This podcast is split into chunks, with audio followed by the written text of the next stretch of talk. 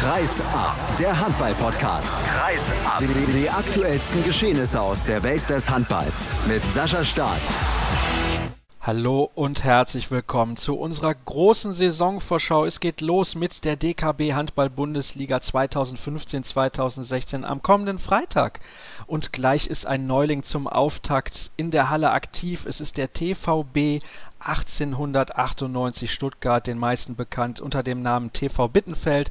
Es geht gegen die HSG Wetzlar und in der heutigen Ausgabe im Schwabenländle beschäftigen wir uns mit den Teams aus Baden-Württemberg, natürlich mit Frisch auf Göppingen und der HBW Balingen-Waldstätten, aber eben auch mit dem Aufsteiger und dazu begrüße ich recht herzlich von der Weiblinger Kreiszeitung Thomas Wagner. Hallo Thomas.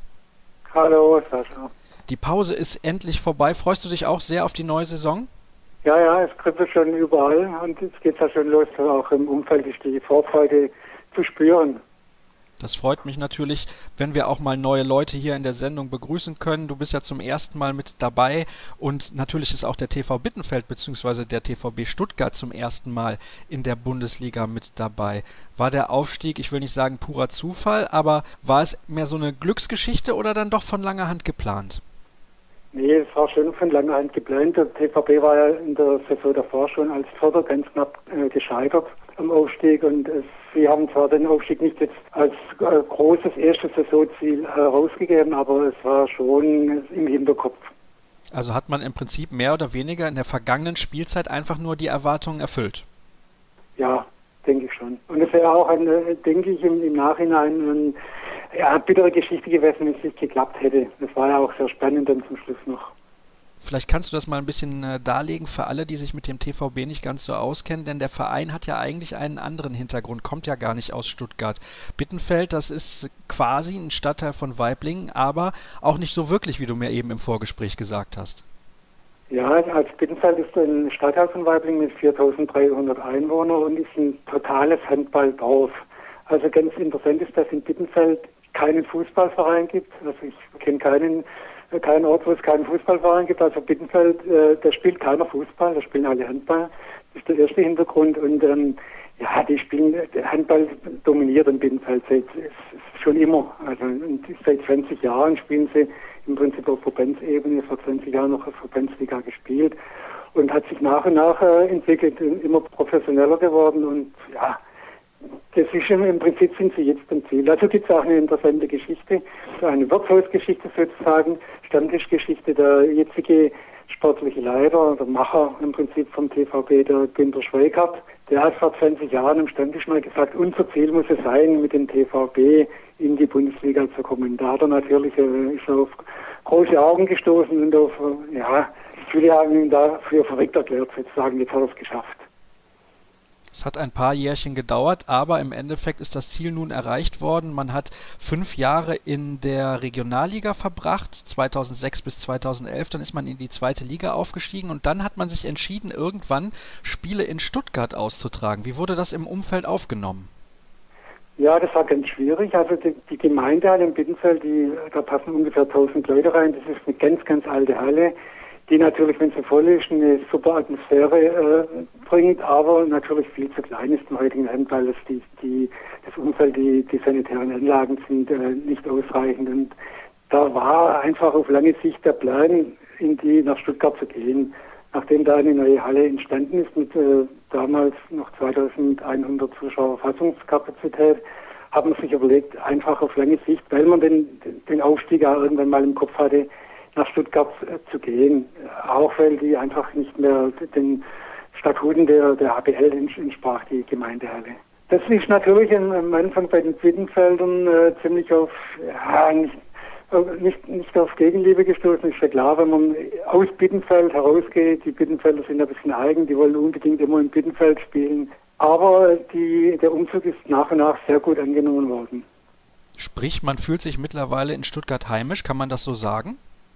Kann man sagen, und das war auch sehr clever eingefädelt, denke ich, von, der, von den Verantwortlichen. Die haben ähm, beispielsweise Shuttlebusse eingeführt, die von den umliegenden Dörfern ähm, die, ja, die Zuschauer abgeholt haben, umsonst sozusagen mit der Eintrittskarte war das abgegolten.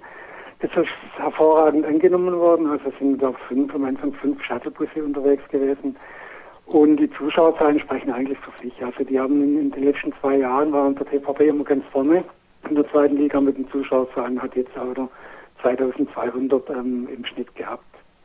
Das hört sich relativ gut an bei einer Halle, in die 2251 Leute passen, im Prinzip ja. immer ausverkauft. Die Scharena, ja, vielleicht kannst du ein bisschen ja. was auch noch zu dieser Halle sagen. Da mussten ja jetzt auch ein bisschen Änderungen vorgenommen werden, um die Hallenstandards der Handball-Bundesliga zu erfüllen. Genau, also die, der, dieser hohe Zuschauerschnitt kommt natürlich auch dadurch zustande, dass zwei Spiele in der großen Porsche Arena ausgetragen wurden. Da passen also 6200 Zuschauer rein deswegen der, der Schnitt eigentlich höher ist als die, als die Kapazitäten der Scharena. Und ähm, ja, die, die Halle, die, die Scharena, die wurde in, in das Stadion des VfB Stuttgart quasi eingebaut in den Bauch, ist für, für, diese, für diesen Zweck natürlich hervorragend geeignet, mit, mit, also mit einer Zuschauerkapazität von 2100 Zuschauern. Und äh, das ist eine moderne, schmucke äh, Arena, natürlich nicht zu vergleichen mit der Porsche Arena, die genau daneben liegt und die für die Topspiele eigentlich ausgesucht wurde. Lass uns vom Umfeld ein wenig blicken auf das Sportliche, denn ich glaube, viele der Hörer interessiert auch, wer sind überhaupt die Leistungsträger des TVB? Denn wenn ich mir den Kader so anschaue, nur die wenigsten Akteure haben überhaupt Bundesliga-Erfahrung. Wer hat denn in der vergangenen Spielzeit die Rolle des Führungsspielers beim TVB übernommen? Ja, das ist äh, also ganz klar der Michael Schweikart, der Bruder vom, vom Geschäftsführer und letztjährigen Trainer Jürgen Schweikart und Sohn vom Günter Schweikart, den ich vorher angesprochen habe. Der hat ja Bundesliga-Erfahrung, hat lange Jahre in Göppingen gespielt, in Melsungen, ist dann wieder zurückgekehrt zum, zum TVB, hat am Anfang ein bisschen Schwierigkeiten gehabt, ähm, weil die Erwartungen natürlich sehr groß waren an ihn, aber letzte vergangene Saison war er wirklich der, der Kopf der Mannschaft und also zu großen Teilen verantwortlich für, für den Aufstieg dann auch. Und wie du sagst, die, es gibt nicht sehr viele erfahrene äh, Spieler drin. Also Erstliga-erfahrene sind im Prinzip der Torhüter Dragan Jerkovic, ähm, der, der, Lars, der hat in, in, in Eisenach schon gespielt, unter anderem dann der Lars Friedrich, in, von, von, der von Wetzlar gekommen ist. Und jetzt der Neuzugang Michael Spatz, äh, ja, das war es im Prinzip schon. Der Alexander Heip hat eine Saison in Neuhausen gespielt, als die aufgestiegen sind. Aber das war es dann schon mit der Erstliga-Erfahrung. Und damit kommen wir im Prinzip direkt zu den Abgängen und zu den Neuzugängen. Wir fangen wie immer an mit den Abgängen, wie wir das ja auch im letzten Jahr schon gemacht haben und schauen auf die Spieler, die den Verein verlassen haben. Nils Kretschmer, Jürgen Müller, Richard Sundberg und Daniel Stunek heißen die Spieler, die an der kommenden Spielzeit nicht mehr das Trikot der Bittenfelder tragen werden. Da muss ich ganz ehrlich sagen, das hört sich jetzt nicht nach großen sportlichen Verlusten an. Ist das wirklich so? Ja, schwer zu sagen. Also das war, kommt immer darauf an, wen man dann wieder verpflichtet sozusagen. Also Nils Kretschmer wurde ja damals geholt in der, in der Winterpause ähm, von Großwallstadt, weil der TVB große Verletzungsprobleme hatte. Da denke ich, äh, dass er schon ersetzt werden kann. Jürgen Müller, Torhüter, war auch nicht immer ganz unumstritten, hat aber auf der anderen Seite keine schlechte Saison gespielt. Richard Sundberg, der äh, Finne, für ihn war es nicht ganz einfach, hat eigentlich hauptsächlich Abwehr gespielt er ist ein junger Spieler, er braucht noch ein bisschen, denke ich, da ist, denke ich, der richtige Weg, dass er jetzt mal gepaart wird sozusagen, nochmal in Finnland vielleicht, dann wird er noch dazu. Und Daniel Stun ist, denke ich, einfach altershalber, ähm, ja, tritt ein bisschen kürzer, wobei er auch nicht schlecht gespielt hat und das ist also so, nur für die erste Liga wären, äh, wird es wahrscheinlich nicht reichen bei allen, denke ich mal. Dann blicken wir auf die Neuzugänge. Michael Spatz vom TV Großwaldstadt hast du eben schon erwähnt. Das ist ein Rechtsaußen, ehemaliger Nationalspieler auch. Über 300 Bundesligaspiele, über 1000 Bundesligatore. Ich glaube, der ist über jeden Zweifel erhaben. Der bringt jede Menge Qualität mit, auch auf dieser Position, mal im Vergleich mit den anderen Mannschaften in der Bundesliga. Theo Koric kommt aus Zagreb und Sebastian Arnold kommt vom UTV Neuhausen. Und ganz besonders interessant ist die Personalie Yunus Özmusul. Es ist der erste türkische Spieler in der Handball-Bundesliga. Was können wir von dem erwarten? Das ist ein Torhüter. Ja, das war natürlich ein, ein Riesenaufschrei. Man hat gesagt, wer ist denn das? Also da hat kaum einer gekannt, denke ich, auch von den, von den Handball-Experten in Deutschland. Ja, er hat in Istanbul Champions League gespielt, bei Istanbul, glaube was hat er mal gesagt, seit zehn Jahren hat überhaupt keine türkische Mannschaft in, in, der, in der Champions League gespielt. Und da sind die Anfragen plötzlich äh, auf ihn hereingeprasselt und er hat sich dann für, für Bittenfeld entschieden. Bei ihm ist es ganz schwierig einzuschätzen, äh, wie, wie stark er ist. Ähm, ich habe jetzt zwei, drei Spiele gesehen, aber es, er, er, spricht dann noch nicht gut Deutsch und Englisch auch nicht so toll. Also das braucht schon von der Integration schon eine Weile. Also das ist eine ganz äh, ja, spannende Geschichte, Personale, denke ich mal, wie er sich da zusammen mit dem Dragan Jerkovic äh, in der ersten Liga ja, etabliert. Und er, was halt natürlich toll ist, der, die türkischen Fans, die sind ja außer Rand und Band schon. Also wir hatten eine eigene Facebook-Seite, da kommen die Glückwünsche und die, äh, also in Massen, der kommt gar nicht mehr hinterher zu antworten. Also ein Riesenhype um ihn. Jetzt hofft er, er ist sehr nervös und er hofft, dass alles gut funktioniert.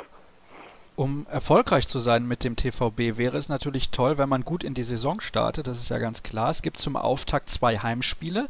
Ich habe es eben schon erwähnt, gegen die HSG Wetzlar. Das ist das erste Spiel in der neuen Spielzeit der DKB Handball Bundesliga. Und dann erwartet man am 4. September den HSV. Dann geht es nach Melsungen und dann zu Hause gegen Leipzig. Wie wichtig ist der Saisonstart gerade für einen Aufsteiger und gerade, wo es drei Heimspiele in den ersten vier Partien gibt? Die Heimspiele, das ist keine Frage. Ich denke, auswärts wird so viel wie für alle Aufsteiger nicht so viel zu holen sein. Ganz klar. Und äh, ja, sagen natürlich alle, HSG Wetzlar, das ist eine Mannschaft, die muss man zu Hause schlagen. Da wird der TVB gleich ein bisschen unter Druck sein, schätze ich, wenn sie das schaffen würden wäre das natürlich ein Top-Auftakt für, Bittenfeld. Den HSV könnte man vielleicht auch, wenn einen guten Tag, also es sind so, so Spekulationen hin und her, Rechnereien, äh, gegen die sich der Trainer natürlich wehrt. Er sagt natürlich, jedes Spiel ist Bittenfeld klarer Außenseiter, das wird auch so sein. Das Saisonziel ist dementsprechend der Klassenerhalt. Glaubst du, dass der TVB den Klassenerhalt überhaupt erreichen kann? Denn wenn man sieht, was mit den Aufsteigern in den letzten Jahren immer wieder passiert ist, in der vergangenen Spielzeit sind alle drei wieder runtergegangen. Trifft das gleiche Schicksal dann auch den TV Bittenfeld? Die Gefahr ist natürlich groß, weil der Kader im Vergleich zu den anderen Kadern, auch zu den Aufsteigern, äh, ja, schon dünn besetzt ist, also von der Leistungsspitze natürlich klar. Aber ich denke, die, äh, der TVP hat trotzdem Chancen. Er hat das Beispiel vor der Brust oder vor dem Kopf mit dem äh, TV Neuhausen, der vor ein paar Jahren mal aufgestiegen ist, vergleichbar von der Struktur mit dem TVB. Auch ein ganz kleiner handballverrückter Verein, der ganz knapp die, den Liga-Verbleib äh, verpasst hat. Und das ist so ein bisschen so ein Vorbild, das man schaffen kann. Bevor wir dann jetzt zu einer neuen Rubrik in unserer großen Saisonvorschau kommen, möchte ich noch mal kurz eingehen auf eine Geschichte mit dem Verein, der ja eigentlich TV Bittenfeld heißt und mittlerweile eben halt TVB 1898 Stuttgart. Ist das der nächste zum Scheitern verurteilte Versuch, Erstliga-Handball in Stuttgart zu etablieren? Wie stehst du dazu und wie steht auch das Umfeld dazu? Ja, diese Umbenennung, die hat natürlich für großen, große Aufregung gesorgt, ähm, wobei sich die Verantwortlichen da auch intern zuerst mal ein bisschen vorgefühlt haben bei den, bei den Sponsoren und im Umfeld, bei den Fans, wie sie denn da ja, darauf äh, reagieren könnten oder ob die, die Sponsoren gleich sagen, nee, das wollen wir nicht oder die Fans, nein, um, um Gottes Willen nie. Und ich denke mal, vor ein paar Jahren wäre sowas nie möglich gewesen. Ich denke aber, dass jetzt die Fans schon verstanden haben, dass man sich da öffnen muss, einfach nach Stuttgart. Weil der TVB mit seinem Etat, der jetzt knapp über zwei Millionen liegt, ähm, an der unteren Grenze in der ersten Liga, denke ich, da sind die, die Sponsoren im Umfeld einfach ausgereizt. Und man muss gucken, dass es in Stuttgart äh, einfach äh, Sponsoren generiert. Und da denke ich, äh, ist das einfach der logische Schritt. Ob das funktioniert, bisher hat es nicht funktioniert, Handball in Stuttgart, ähm, ja, ich denke, da muss sich auch die Stadt Stuttgart ein bisschen öffnen, ein bisschen was dafür tun. Und ja, das ist eine spannende Frage, die ja, die Bittenfelder Fans natürlich jetzt auch kritisch begleiten werden, denke ich. Also wenn sich da nichts tut in Sachen Sponsoring oder die Bittenfelder wollen ja auch öfter in der großen Porsche Arena spielen, die aber leider aus Bittenfelder Sicht mit anderen Veranstaltungen, Konzerten und so weiter oft belegt ist. Ja, wenn sie diese zusätzlichen Spiele nicht kriegen, dann behaupte ich mal, dann bringt die Namensänderung nichts. Es bleibt auf jeden Fall abzuwarten und sehr, sehr spannend diese Frage, was passiert mit dem TVB beispielsweise, wenn es wieder runtergehen sollte in die zweite Liga, benennt man sich dann wieder um. Aber das werden wir dann sehen am Ende der Spielzeit. Jetzt kommen wir zu der neuen Rubrik, die ich eben angekündigt habe. Es gibt fünf Fragen an alle Journalisten, an alle 18 in der großen Vorschau mit Bitte um kurze Antwort und wir starten direkt durch. In der neuen Saison freue ich mich am meisten auf. Ja, auf Erstliga-Handball in Stuttgart. Dieser Spieler darf sich auf keinen Fall verletzen. Michael Schwelkopf. Dieser Akteur wird zum Spieler der Saison. Cipril Mbenge. Der Verein landet am Ende der Saison auf Platz 13. Für den Handball in Deutschland wäre gut. Wenn möglichst viele Aufsteiger in der Liga blieben. Eine interessante Aussage zum Ende der Sendung. Thomas, ich danke dir recht herzlich, dass du dir die Zeit genommen hast. Und wir sind natürlich noch nicht durch mit der heutigen Show. Gleich ziehen wir weiter ein paar Kilometer in Richtung Osten und kümmern uns mit Harald Beetz um Frisch auf Göppingen. Wie eben schon angekündigt, sind wir ein paar Kilometer weitergezogen und sprechen nun über Frisch auf Göppingen und das tue ich wie schon im Vorjahr mit Harald Beetz von der Neuen Württembergischen Zeitung. Hallo Harald. Hallo Sascha. Ja, ich weiß nicht, ob du dich erinnern kannst. Im Vorjahr, als wir gesprochen haben, hast du gesagt, am Ende wird es Platz 10. Es war dann Platz 5 für Frisch auf. Nicht zuletzt auch aufgrund eines tollen Saisonstarts. Ich denke, dass du auch sehr begeistert gewesen bist, wie auch das Umfeld und natürlich auch die Fans von dieser Spielzeit. Das ist so eigentlich so extrem nicht zu erwarten gewesen. Ja, durchaus richtig. Ähm, damit hat, äh, glaube ich, kaum jemand gerechnet. Ähm, viele, viele waren überrascht. Die Fans vor Ort bei Frischhof Göppingen. Ich denke auch die, die Handballwelt in Deutschland ähm, hat Frischhof nicht ganz so weit vorne gesehen vor der Runde. Nach äh, neuneinhalb Jahren Velimir Petkovic und ähm, dann hatten wir noch ein halbes Jahr den Interimstrainer Alexander Knesewitsch und zuletzt Platz 11 und 12 war man doch eher vorsichtig und auch wir hatten uns äh, dieser äh, Ansicht angeschlossen und waren vorsichtig mit Platz 10 am Schluss ist es Platz 5 geworden, vor allem die ersten Wochen in der neuen äh, Saison unter erstmalig unter dem schwedischen neuen Trainer Magnus Andersen. Da lief es wirklich fahnenmäßig für Frischauf. Und ähm, die haben ein Spiel nach dem anderen gewonnen. Dieser tolle Saisonstart hat sie beflügelt. Sie waren ja zunächst sogar auf Platz 2, dann sind sie auf 3 zurückgefallen. Also waren ganz, ganz vorne dabei, haben prima Spiele gemacht und ähm, ja, ähm, darauf basierend ähm, auch dann mit einer schlechteren Phase, vielleicht November, Dezember, aber dann wieder mit einer, mit einer guten Rückrunde ähm, sind sie am Schluss auf Platz 5 gelandet. Wo lag denn aus deiner Sicht der Hauptgrund dafür, dass es so gut gelaufen ist in der vergangenen Spielzeit? Also heißt ja immer wieder, dass so ein guter Saisonstart unglaublich hilft und ähm, das hat, glaube ich, da auch zugetroffen. Die Jahre vorher lief es nicht so gut am Anfang und das hat die Mannschaft beflügelt.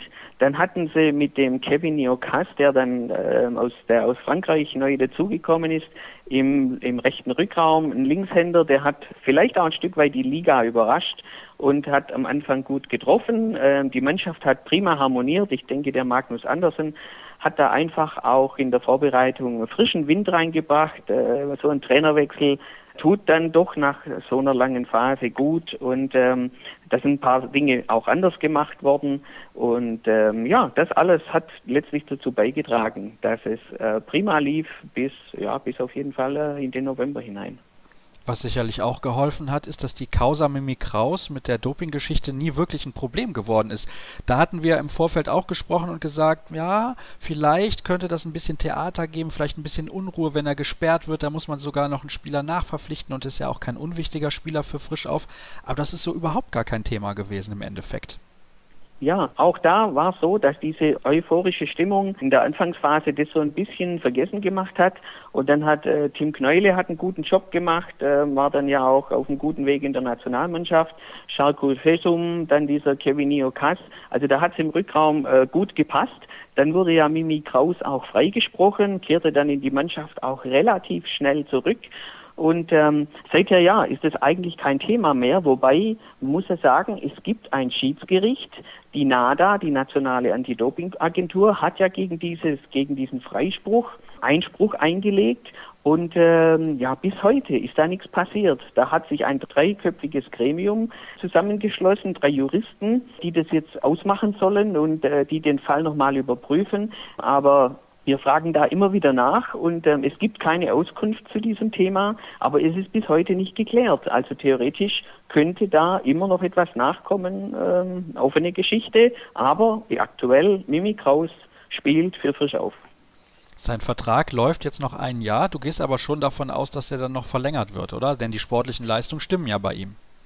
Das äh, wage ich nicht zu sagen. Also das ist eine Vereinsgeschichte. Ähm, ich, ich könnte mir vorstellen, dass sich Magnus Andersen doch auch noch ein bisschen mehr von ihm erhofft.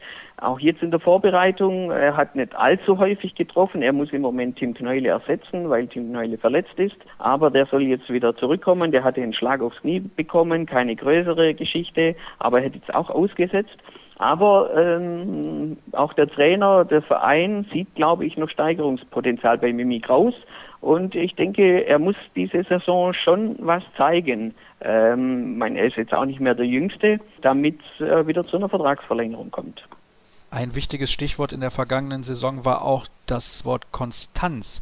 Das war ja gerade Richtung November und Dezember dann ein bisschen das Problem, lag vielleicht auch ein bisschen mit dem Spielplan zusammen. Am Anfang hat man eher gegen schlagbare Gegner gespielt und dann kamen die großen Brocken. Denkst du, dass das Trainer Magnus Andersson jetzt dann in den Griff bekommen wird, wenn er auch eine zweite Vorbereitung hat und auch die Mannschaft deutlich besser kennt als noch zuvor? Also er setzt auf jeden Fall alles daran und das ist ihm auch ein Riesendorn im Auge. Er ist ja wirklich äh, stolz auf seine Mannschaft gewesen vergangene Saison. Er hat es jetzt auch im Vorfeld nochmal gesagt, dass man zusammen wirklich eine prima Saison ähm, geboten hat den Fans und ähm, nur diese diese Spiele gegen die vermeintlich Großen, die liefen nicht ganz so gut. Ich darf aber erinnern, als es am Anfang so gut lief bei Frischauf, da haben die in Magdeburg ein 32 zu 32 geholt. Ähm, das haben auch nicht viele Mannschaften geschafft. Aber natürlich dann zum Beispiel äh, am, am zweiten Weihnachtsfeiertag haben sie dann zu Hause gegen Magdeburg 33, 36 verloren. Und ein paar Wochen später, im März dann diesen Jahres, haben sie in Magdeburg eine richtige 32-17-Packung gekriegt in Magdeburg und sind aus dem Pokal rausgeflogen. Also es gab so ein paar Ausreißer, ähm, Konstanz, also ich denke, wenn die Mannschaft Fünfter wird und am Schluss äh, äh, so viele Punkte geholt hat, insgesamt äh, war es schon eine gute Saison, aber es gab auch Ausreißer nach unten. Mir ist vor allem in Erinnerung eine peinliche 25 zu 29 Niederlage in Bietigheim ähm, war ich selber Augenzeuge. Also das war wirklich eine ganz schwache Vorstellung. Aber dann die Woche drauf wurde in, in Minden wieder im DHB-Pokal 32-23 gewonnen. Wie gesagt, es gab vor allem gegen die großen Namen ein paar Ausrutscher. Insgesamt denke ich aber fünfter Platz äh, kann man nicht meckern, haben sie eine gute, auch relativ konstante Saison gespielt. Ja, so oder so war auf jeden Fall Platz 5, wie ich finde, ein toller Erfolg für diese Mannschaft. Das ist das, was unterm Strich dann zu Buche stande und ich denke, da kann man mehr als zufrieden sein bei Frisch auf Göppingen. Wir schauen jetzt auf die Abgänge und auf die Neuzugänge und im Tor gab es einen Wechsel. Nikola Marinovic wird durch einen Rückkehrer ersetzt, durch Bastian Rutschmann, der von den Rhein-Neckar-Löwen kommt und dann haben wir zwei Akteure, die den Verein verlassen haben mit Dragos Oprea und Christian Schöne, die lange symbolisch für Frisch auf Göppingen standen, auch als Identifikationsfiguren. Ist das der größte Verlust der beiden, dass sie vor allem menschlich ja. nur schwer zu ersetzen sind, aber sportlich vielleicht dann doch ein bisschen einfacher? Ja, also ganz klar, das waren zwei Urgesteine. Oprea seit 2000 im Verein. Es war auch ein gigantischer Abschied hier in der Göppinger Arena, als die beiden verabschiedet wurden. Christian Schöne, die letzten Jahre der Mannschaftskapitän. Also die haben schon das Gesicht der Mannschaft geprägt, auch als als äh, Personen, ja, die über Jahre dann den Kontakt zu den Fans intensiv gehalten haben. Und äh, Schöne hat von sich aus ja an Weihnachten erklärt äh, oder am Jahresende erklärt, dass er seine Karriere beenden wird. Obrea äh, ist auch natürlich jetzt schon äh, über 30 und äh, da hat sich der Verein entschieden, äh, den Vertrag nicht zu verlängern. Man wollte einfach auch so ein bisschen einen Schnitt machen und die Mannschaft verjüngen. Marinovic Natürlich beim Tor spielt das Alter vielleicht nicht ganz die große Rolle, aber da hat man auch gesagt, äh, man trennt sich und Bastian Rutschmann wird zurückkommen. Wir hatten dann am Kreis ja noch den Bojan Beljanski und bereits im Februar zurück nach Berlin gegangen ist der Evgeny Pevnov. Also auch im Kreis äh, gibt es den, den größeren Wechsel. Da war Frischer vielleicht auch ein bisschen überbesetzt mit drei Kreisläufern. Beljanski, Pevnov. Übrig geblieben ist äh, Manuel Späth ja, insofern ähm, natürlich fünf äh, sind jetzt gegangen, wenn man den PEF noch noch mit dazu nimmt. Und ähm, jetzt haben wir äh, fünf neue und die gilt natürlich jetzt gerade in der Vorbereitung, Endphase der Vorbereitung zu integrieren.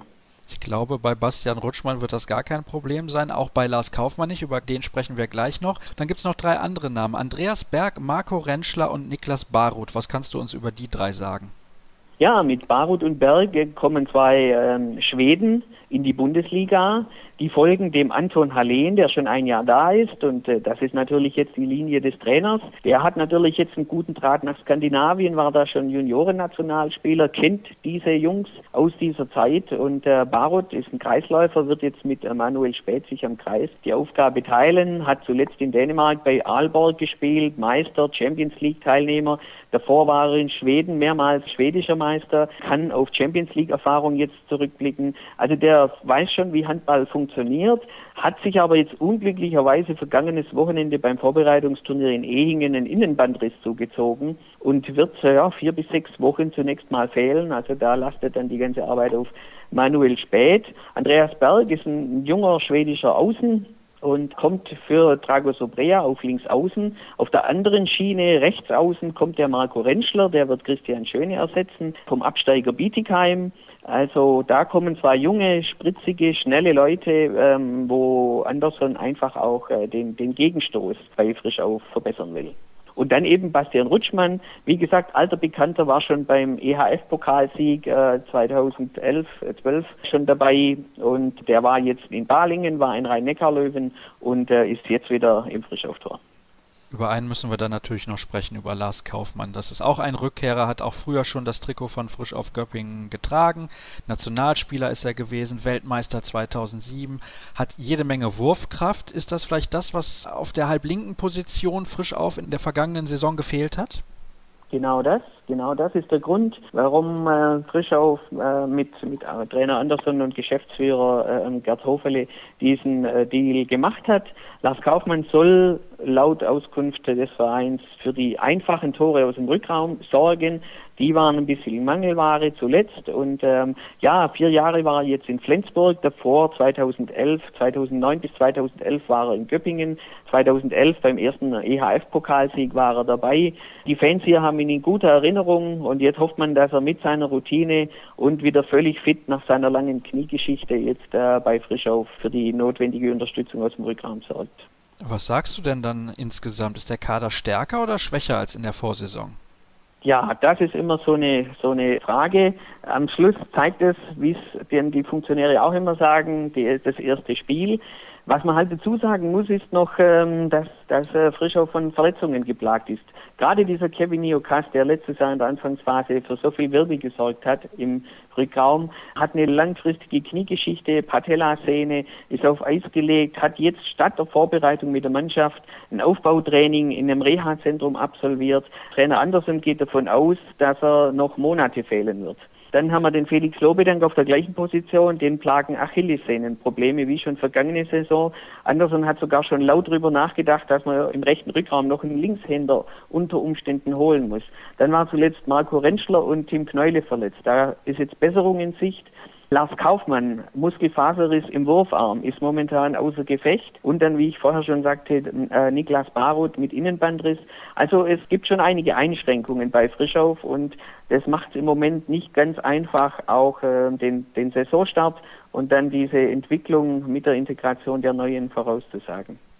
Ich glaube, Frischhoff hat zumindest ein wenig Glück, was den Spielplan angeht. Am ersten Spieltag geht es nach Hannover, das ist keine leichte Aufgabe, aber danach gibt es zwei Heimspiele gegen Eisenach und Lübecke. Da sollte auf jeden Fall ein halbwegs erfolgreicher Saisonstart drin sein. Wir kommen zum Ende der Übersicht zu frisch auf Göppingen und auch für dich gibt es natürlich unsere fünf Fragen zum Abschluss und zwar geht es wie folgt los. In der neuen Saison freue ich mich am meisten auf auf ähm, schöne Heimspiele, wo Frischhoff spielerisch, kämpferisch überzeugt und äh, mit neuem Dauerkartenrekord von 3370 ähm, verkauften Karten wäre schön, wenn sie den Fans äh, gute Auftritte äh, bieten können. Dieser Spieler darf sich auf keinen Fall verletzen. Ich würde sagen, Scharko Sheshum. Der hat letztes Jahr schon eine unglaublich starke Saison gespielt, in der Abwehr, im Angriff. Einer der oder der Kopf der Mannschaft. Er ist ein ganz wichtiger Bestandteil dieser Mannschaft, sowohl im Rückraum wie auch im Mittelblock in der Abwehr. Dieser Akteur wird zum Spieler der Saison. Ja, ganz äh, schwierig wiederum zu sagen. Ähm, Vielleicht, wenn er sich, wenn er, wenn er an diese Zeiten anknüpft, 2011, also als er gegangen ist und äh, hier so herrliche Tore geschossen hat, die Saison von Lars Kaufmann. Der Verein landet am Ende der Saison auf Platz? Ich würde mal sagen sieben. Sieben. Ich denke nicht, dass es möglich ist, diesen fünften Platz zu wiederholen. Es wird Platz sieben, sage ich. Für den Handball in Deutschland wäre gut. Wenn sich äh, der Ärger und ähm, dieser, diese, diese Positionskämpfe beim Deutschen Handballbund so schnell wie möglich erledigen würden und ähm, dass äh, die Funktionäre im Sinne des Handballs wieder an einem Strang ziehen. Dem kann ich mich nur anschließen und bedanke mich recht herzlich, Harald, für deine Zeit. Heute geht es ja um die Teams aus dem Schwabenländle und nachdem wir eben nun schon über den TVB Stuttgart und jetzt über Frisch auf Göppingen gesprochen haben, fehlt nur noch die HBW Balingen-Waldstätten und die Gallier von der Alp sind gleich nach einer kurzen Pause dann das Thema hier bei Kreisab. Ein Team fehlt noch in unserer heutigen Vorstellung der Teams aus dem Schwabenländle und das ist natürlich die HBW Balingen-Waldstätten. Und dazu habe ich mir wie schon im Vorjahr eingeladen vom Zollern Albkurier Larissa Bühler. Hallo Larissa. Hallo Sascha. Ja, die Vorsaison, über die wollen wir natürlich auch noch sprechen, auch wenn das hier eigentlich eine Vorschau ist, aber das haben wir ja bisher bei den beiden anderen Teams auch so gehalten und das wird sich dann durch die ganze Woche durchziehen. Die Vorsaison war in Balingen sehr, sehr ruhig, sehr erfolgreich und ich glaube absolut zufriedenstellend. Kann man das so sagen? Das kann man so sagen, ja, vor allem weil äh, im Vorfeld die Anspannung ja doch recht groß war wegen der langen Planungsunsicherheit, wegen ähm, der Lizenzgeschichte mit dem HSV. Aber es ging dann ja schon recht gut los mit äh, unter anderem den Heimsiegen gegen Kiel und Hamburg. Das hat der Mannschaft dann, glaube ich, doch auch Ruhe gegeben. Und am Ende war es dann natürlich auch die Heimbilanz mit äh, elf Siege, die ganz entscheidend war, dass der HBW da am Ende doch recht sicher drin geblieben ist. Vielleicht kannst du ein bisschen erklären, wie das im Umfeld so aufgenommen wurde, diese Geschichte mit Wir sind das 19. Team. Wir haben ja da letzten Sommer schon drüber gesprochen, aber kannst du dir vorstellen, dass das eine zusätzliche Motivation gegeben hat, dass die Mannschaft vielleicht teilweise sogar ein bisschen besser gespielt hat, als das der Kader eigentlich hergibt? Man wollte natürlich beweisen, dass man da jetzt nicht als sportlich nicht zugehörender Verein sich wieder reingeklagt hat und dann irgendwie sang- und klanglos untergehen. Ich denke, das war auf jeden Fall äh, eine Sache, die da auch eine Rolle gespielt hat. Hat denn Markus Gaugisch, der ja seine erste komplette Saison in Balingen absolviert hat als Trainer, nachgewiesen, dass er dauerhaft der Nachfolger von Rolf Brack werden kann und dass er vielleicht sogar eine neue Ära begründen kann da als Trainer von HBW? Also mit der Arbeit von Gaugisch ist man beim HBW wirklich sehr zufrieden. Da stimmt die Stimmung zwischen Trainer und Team und auch äh, im Verein. Ob er so lange bleibt wie Brack ist natürlich äh, noch völlig offen. Das war ja doch eine sehr lange Erfolgsgeschichte und ähm, wird sich zeigen, auch in vielleicht jetzt auch in dieser Saison, wo es zum ersten Mal für ihn auch wirklich dann in einem normalen Bundesliga-Ablauf läuft. Ist man mittlerweile aber froh, dass Rolf Brack nicht mehr da ist? Hat man vielleicht ein bisschen zu lange sogar an ihm festgehalten und jetzt mit Gaugisch ist da auch so ein neuer Wind reingekommen? Merkt man das irgendwie im Umfeld? Es war die richtige Entscheidung, dass man sich zu dem Zeitpunkt von äh, Rolf Brack getrennt hat. Aber froh ist, denke ich, das falsche Wort. Man ist mit Gaugisch zufrieden und darüber ist man froh. Das kann man auch zu Recht sein mit der Arbeit, die er bisher geleistet hat mit dieser Mannschaft. Ein Spieler, der einen ganz entscheidenden Anteil hatte an dem überraschenden, wie ich finde, dann doch klaren und souveränen Klassenerhalt der Mannschaft, ist Olivier Niocas. Das ist der Franzose, dessen Bruder spielt in Göppingen. Olivier ist der Rechtshänder im linken Rückraum. Also genau. der ist wirklich massiv eingeschlagen und ich denke, der konnte ähnlich überraschen wie die ganze Mannschaft insgesamt. Das ist schon der Schlüsselspieler gewesen. Oder siehst du das anders? Ähm, als Schlüsselspieler würde ich vielleicht eher Martin Strobe äh, bezeichnen, aber Niok hat auf jeden Fall eine wichtige Rolle gespielt. Gerade weil man das nicht so erwartet hat, dass er sich so schnell einfindet und dass er dann auch doch recht lange verletzt ausgefallen ist, hat der Mannschaft dann nicht unbedingt gut getan. Also das war schon schwer zu verkraften. Trotzdem hat es ja am Ende dann relativ souverän gereicht und ich denke, das Saisonziel hat man äh, ja nicht weiter korrigieren müssen, sondern man konnte die ganze Zeit sagen, Klassenerhalt, das ist für uns auf jeden Fall das, worauf wir schauen. Wobei ja am Anfang der Start, haben wir eben schon gesagt, der war wirklich sensationell. Ja, wir wollen ein wenig weiterkommen und schauen auf die Transfers, die die Mannschaft im Sommer getätigt hat. Und da sehe ich eine lange Liste von Abgängen und eine sehr kurze von Neuzugängen. Wir schauen erstmal auf die Spieler, die den Verein verlassen haben. Beispielsweise ist da Nandor Fasekas zu nennen, der nach Ungarn zurückgegangen ist. Wolfgang Strobel hat seine Karriere beendet. Und sonst muss ich ganz ehrlich sagen, so viele bekannte Namen sind da nicht mit dabei. Alexandros Vasilakis ist auch nicht mehr mit im Kader. Das ist sicherlich noch der bekannteste. Und Jan Polidor, der hat nie so wirklich richtig zur HBW gefunden. Ist da irgendein Spieler, dem du eine Träne hinterher weinst? Zuerst mal muss ich sagen, Vasilakis ist noch im Kader. Ah, ist das tatsächlich so, ja? Oh, interessant. Ja. Okay, dann wurde das hier leider falsch auf meiner Liste aufgeführt. Macht aber nichts. Faruk Frasalic war auf jeden Fall ein Spieler, der, äh, finde ich, überrascht hat. Er hat einige gute Spiele gemacht, ist dann jetzt aber wieder weitergezogen und spielt jetzt ja für Berlin. Ich denke, das ist auf jeden Fall ein Spieler, den man vermissen werden könnte. Und ansonsten ist natürlich Wolfgang Strobel, der da als Ex-Kapitän schon äh, eine gewaltige Lücke hinterlassen hat, obwohl er natürlich noch äh, als Geschäftsführer im Verein dabei ist. Aber sportlich ist die Lücke nicht so groß, die er hinterlässt. Oder würdest du sagen, das ist schon ein herber Verlust? Denn mit Christoph Teuerkauf hat man auf der Position, glaube ich, einen Spieler, der es zumindest offensiv noch ein bisschen besser löst als er. Ähm, ja, aber Wolfgang kennt den Verein, er ist von Grund auf mit dabei gewesen. Ich denke, das ist einfach nicht nur seine Rolle als Spieler, sondern das Ganze drumherum, was er gemacht hat. Er hat viele Dinge erledigt, die über die normalen Kapitänsaufgaben hinausgehen. Und ich denke, das ist die Lücke, die er hinterlässt. Aber ich glaube, der neue Kapitän, also sein Bruder Martin Strobel, der wird die Rolle trotzdem sehr gut ausfüllen. Ich hoffe, ich habe jetzt die richtige Information, aber Wolfgang Strobel ist, wenn mich meine mathematischen Kenntnisse nicht komplett täuschen, erst 31 Jahre alt. Was war denn der Grund dafür, dass er dann aufgehört hat? Also von Wolfgang hat sich der Wechsel einfach beruflich angeboten. Er kennt die Abläufe und dann legt man eben mal auch sein Amt als Spieler doch eher dann nieder, wenn sich da die Möglichkeit auftut. Sie wollten den Wechsel zum, also beim Geschäftsführer ja eigentlich schon ein Jahr früher vollziehen. Aber dann wollte Bernd Karrer damals auch nicht irgendwie in dem ganzen Drama noch seinen Hut nehmen. Das kann man, glaube ich, mehr als nachvollziehen. Und du hast es gerade gesagt, Wolfgang Strobel kennt den Verein von Anfang an. Er kennt den Club aus dem FF und er ist der neue Geschäftsführer. Und ich denke, dass das sicherlich eine Rolle ist, die gut zu ihm passt. Man muss ja auch dazu sagen, beim HBW kann man als Spieler nicht die Gelder verdienen, die man vielleicht in Kiel, Flensburg oder bei den Rhein-Neckar-Löwen verdient. Deswegen irgendwann muss man diesen Schritt vom Profi zum normal arbeitenden, in Anführungsstrichen, dann ja auch irgendwann mal vollziehen. Dann schauen wir mal auf die Neuzugänge. Es gibt nur zwei externe Neuzugänge. Julian Krieg, das ist ein Spieler für den rechten Rückraum, kommt von Fadi Winterthur. Und Yves Kunkel, ein Junioren-Nationalspieler für Rückraum Mitte oder Rückraum links von GWD Minden. Warum so wenige? Die Mannschaft hat sich eigentlich recht gut zusammengefunden und das kam ja schon unter der Saison eben mit äh, Vasilakis und auch Manuel Friedsch, zwei Spieler neu hinzu, die dann ja nur ein halbes Jahr oder in Vasilakis war ein bisschen länger, aber die haben ja da den Kader schon ergänzt. Und dann hat man gesagt, man setzt lieber auf Klasse anstatt Masse oder sind es vielleicht auch ein bisschen so die finanziellen Gründe, dass man nach wie vor bei HBW Balingen-Waldstätten sagt, wir machen das, was wir können, aber nicht mehr darüber hinaus? Klar, das ist natürlich immer ein Argument. Aber man hat sich dann wirklich auf Spieler konzentriert, die äh, noch weiterhelfen können, wo wirklich noch Handlungsbedarf war und nicht wirklich mehr darüber hinaus. Du denkst aber, dass die Truppe insgesamt dann für die neue Spielzeit gut aufgestellt ist oder siehst du auf irgendwelchen Positionen noch Probleme? Ich denke, es passt soweit vielleicht auf der Torhüterposition. Könnte ich mir vorstellen, dass da schwierig werden könnte. Aber das muss man, muss man sehen. Die zwei haben sich schon einigermaßen eingespielt in die Bundesliga. Aber da ist bei beiden auf jeden Fall, denke ich, auch noch Luft nach oben.